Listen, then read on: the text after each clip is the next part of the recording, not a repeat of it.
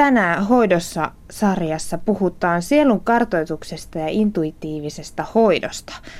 Näin ensikuulemalta kuulostaa aika mystiseltä ja ehkä jopa hiukan pelottavaltakin. Kerrotko Noona, mistä näissä on nyt oikein kyse? Joo, eli ei ole kyse mistään mystiikasta tai mistään pelottavasta, vaan on ihan kyse siitä, että hoidetaan ihmistä ja sen kaikkia tasoja, eli hoidetaan sitä kokonaisuutta. Ja mulla intuitiivinen hoito tarkoittaa sitä, että se, siinä otetaan aina se asiakkaan yksilöllinen tila tosi hyvin huomioon. Ja mä saan sitten ohjausta asiakkaan oppailta ja enkeleiltä ja mun omilta oppailta ja enkeleiltä ja mitä tahansa taso, tahoja siinä sitten onkaan mukana. Niin mä aina pyydän sitten ohjausta siinä ennen kuin hoito alkaa.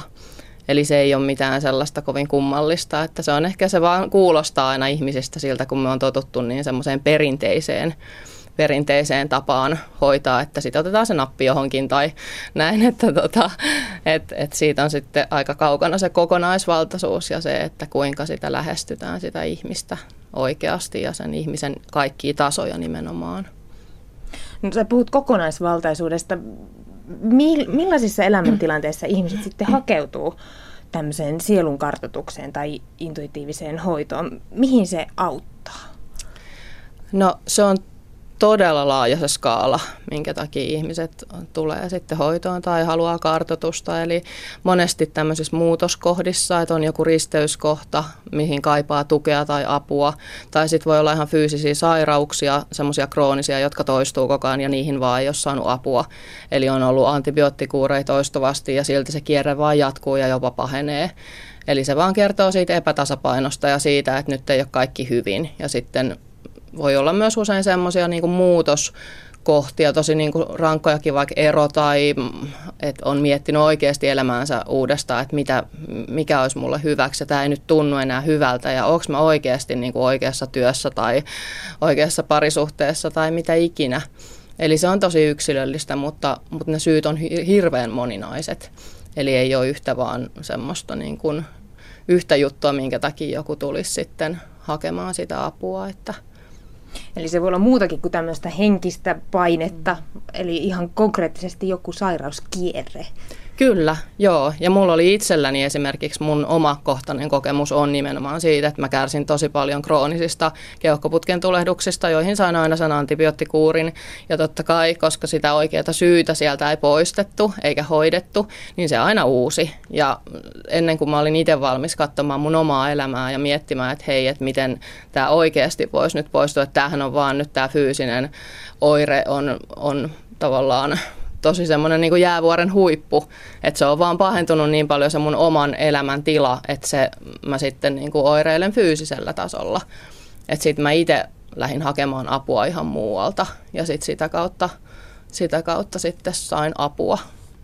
Eli oliko tämä se vaihe elämässä? Sä oot kirjoittanut, että, että sun matka näkijäksi ja parantajaksi alkoi, kun sä aloit eheyttää omaa elämääsi oliko se just tämä saire, sairas kierre vai mikä, mikä se sitten konkreettisesti käänsi kelkan siitä vanhasta maailmasta?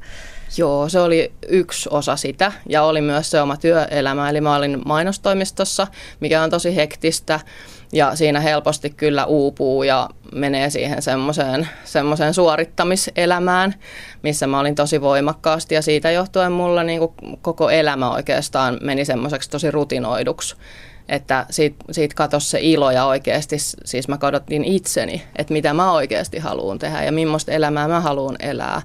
Että mä en elä sitä muiden odotusten mukaan tai, tai mieti, että, että miellytän muita tai näin. Että, että siinä oli niin paljon tavallaan liittyy siihen, siihen asioita. Ja mulla on nämä kyvyt ollut ihan lapsesta asti, mutta sitten siihen, siihen on liittynyt luonnollisesti paljon myös semmoista häpeää ja noloutta ja omaa epävarmuutta, että ei ole hyväksynyt niitä lahjoja ja kykyjä, että on enemmän ollut vähän, että no en mä kerro kellekään, kun tämä on ehkä vähän nolojuttu. Tai, tai... Minkälaisia ne sitten on ollut? Miten, minkälaisia konkreettisesti?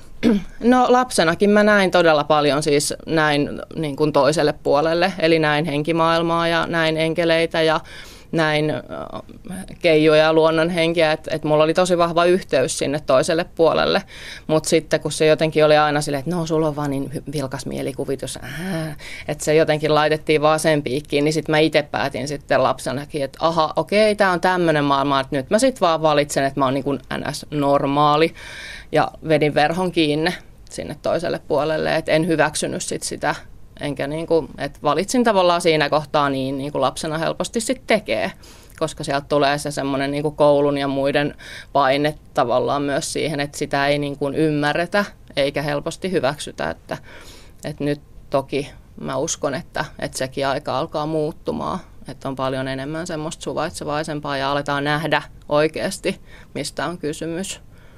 No mikä sai sut avaamaan sen verhon uudestaan? Miten sä osasit edes hakeutua sinne? No se oli varmaan ihan siitä, että mä aloin olla itse niin lopussa, että mä olin niin väsyksissä ja mä olin oikeasti sillä niin että mulla tuli sitten ero ja sitten mä rupesin just miettimään, mä vaihdoin, vaihdoin toimistoon, mä ajattelin, että se olisi ehkä se sitten se ratkaisu siinä kohtaa, että jo sama ala, mutta sitten muualle niin kuin töihin ja eihän se tietenkään ollut se. Että se oli vain yksinkertaisesti, että mä voin niin huonosti niin kuin joka tasolla.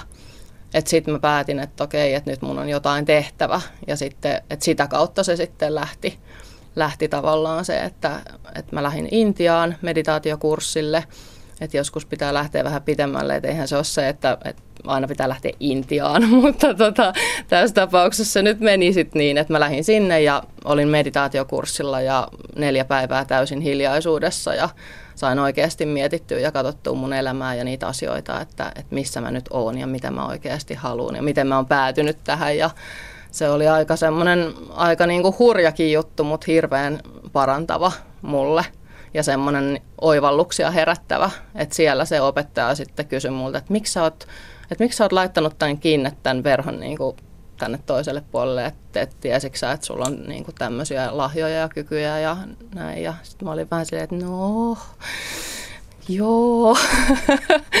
et, tota, et, et se, oli semmoinen, se oli ehkä se käännekohta sitten, että mulle tuli joku ihminen sanomaan, että hei, ja yhdessä tavallaan katsottiin niitä asioita ja hän tuki ja auttoi siinä kohtaa, kun itse oli niin hukassa – No onko se niin, että vaan sulla on ne, vai voiko jollain muulla olla tämmöisiä ei, kykyjä? Ei se ole mikään. että usein just ajatellaan, että, että joo, että sit sillä vaan on semmoinen kyky, mutta kyllä se on kaikilla meillä. Kyllä se on ihan kaikilla, että kaikilla on mahdollisuus nähdä ja kaikilla on ne omat lahjat ja kyvyt, että se vaan vaatii sen hyväksymisen ja sen, että haluaa ottaa ne käyttöön ja haluaa katsoa et, ja haluaa niin kuin vahvistaa niitä, niitä kykyjä.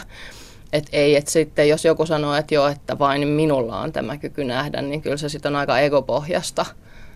Että tota, eikä se, se ei ole mitään semmoista ihmeellistä, että mä nyt tässä niin kuin jotenkin näkisin selkeästi jonkun ihmisen, joka seisoo vieressämme tai muuta, vaan se on oikeasti niin kuin, että siinä myös paljon hyödynnetään omaa mielikuvitusta. Totta kai se on se myös se työkalu siinä, mitä ei usein myöskään sitten ajatella. Että et se ei ole mitään semmoista niin kuin mystistä, että se on vaan, kyllä se on kaikilla. No tähän sarjaan kuuluu se, että myös mä saan kokea tänään sielun kartoituksen tai katsauksen siihen, mutta ennen sitä kerro vähän Noona, että miten se nyt tapahtuu tässä? Mitä, mitä sä teet? Okei, eli mä otan ihan yhteyttä sun oppaisiin, mun oppaisiin ja pyydän, pyydän heiltä konsultaatiota ja ohjausta. Ja koskaanhan se ei ole sitä, että mä tässä sanon sulle asioita, vaan mä kanavoin, eli mun kautta tulee sitä tietoa. Ja usein se on myös hyvin henkilökohtaista se tieto ja hyvin, hyvin semmoista eheyttävää myös, että totta kai myös tieto on parantavaa ja myös tieto on usein myös hoitoa. Että kyllä mullakin, että vaikka mä teen hoidon, mihin kuuluu ihan rummutusta ja teen kivien kanssa työskentelen ja, ja siinä on, että, että se on kosketushoitoa ja näin ja energioiden kanssa sun muuta, niin totta kai siinä on myös se informaatioosuus sitten lopussa, että keskustellaan.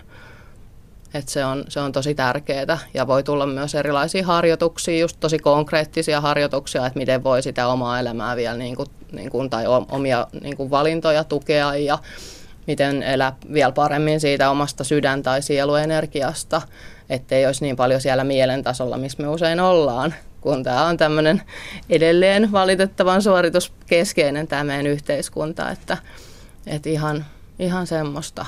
No mutta eiköhän Joo. aloiteta. Sitten voit laittaa silmät kiinni hetkeksi ja ihan oikein niin kuin rentoutua ja hengittää syvään ja tuntea, kuinka se sun energia virtaa. Sä kannat kauheasti taakkaa täällä sun hartioilla.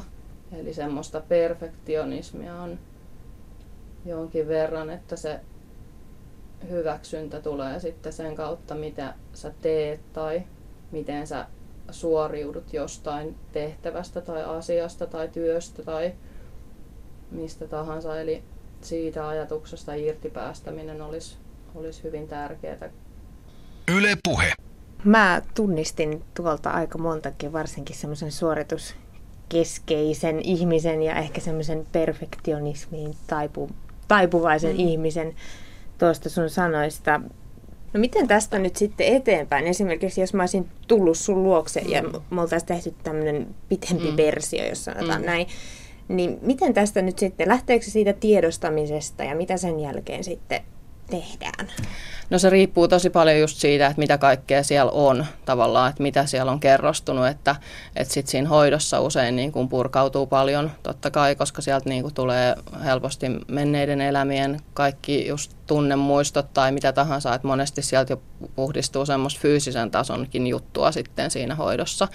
Ja sitten usein niin sitten tulee harjoituksia tai että mä saan helposti sillä kanavoituna, että mikä olisi just sulle hyvä niin kuin tuki, just konkreettinen harjoitus tehdä tyyliin vaikka niin kuin maalata tai kirjoittaa tai mitä tahansa se on. Niin kuin, tai jos on voimakas semmoinen, että sun olisi hyvä saada sitä luontoenergiaa, niin mitä siihen liittyen. Tai että se on tosi yksilöllistä.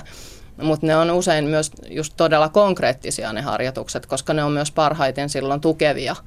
Että se ei ole mitään silleen, että no sit vaan leijutaan jossain ja sitten se, niinku, sit se on siinä, you're cured, vaan että se on oikeasti sitä, että sä saat niitä niinku konkreettisia työkaluja siihen, että kuinka tästä eteenpäin.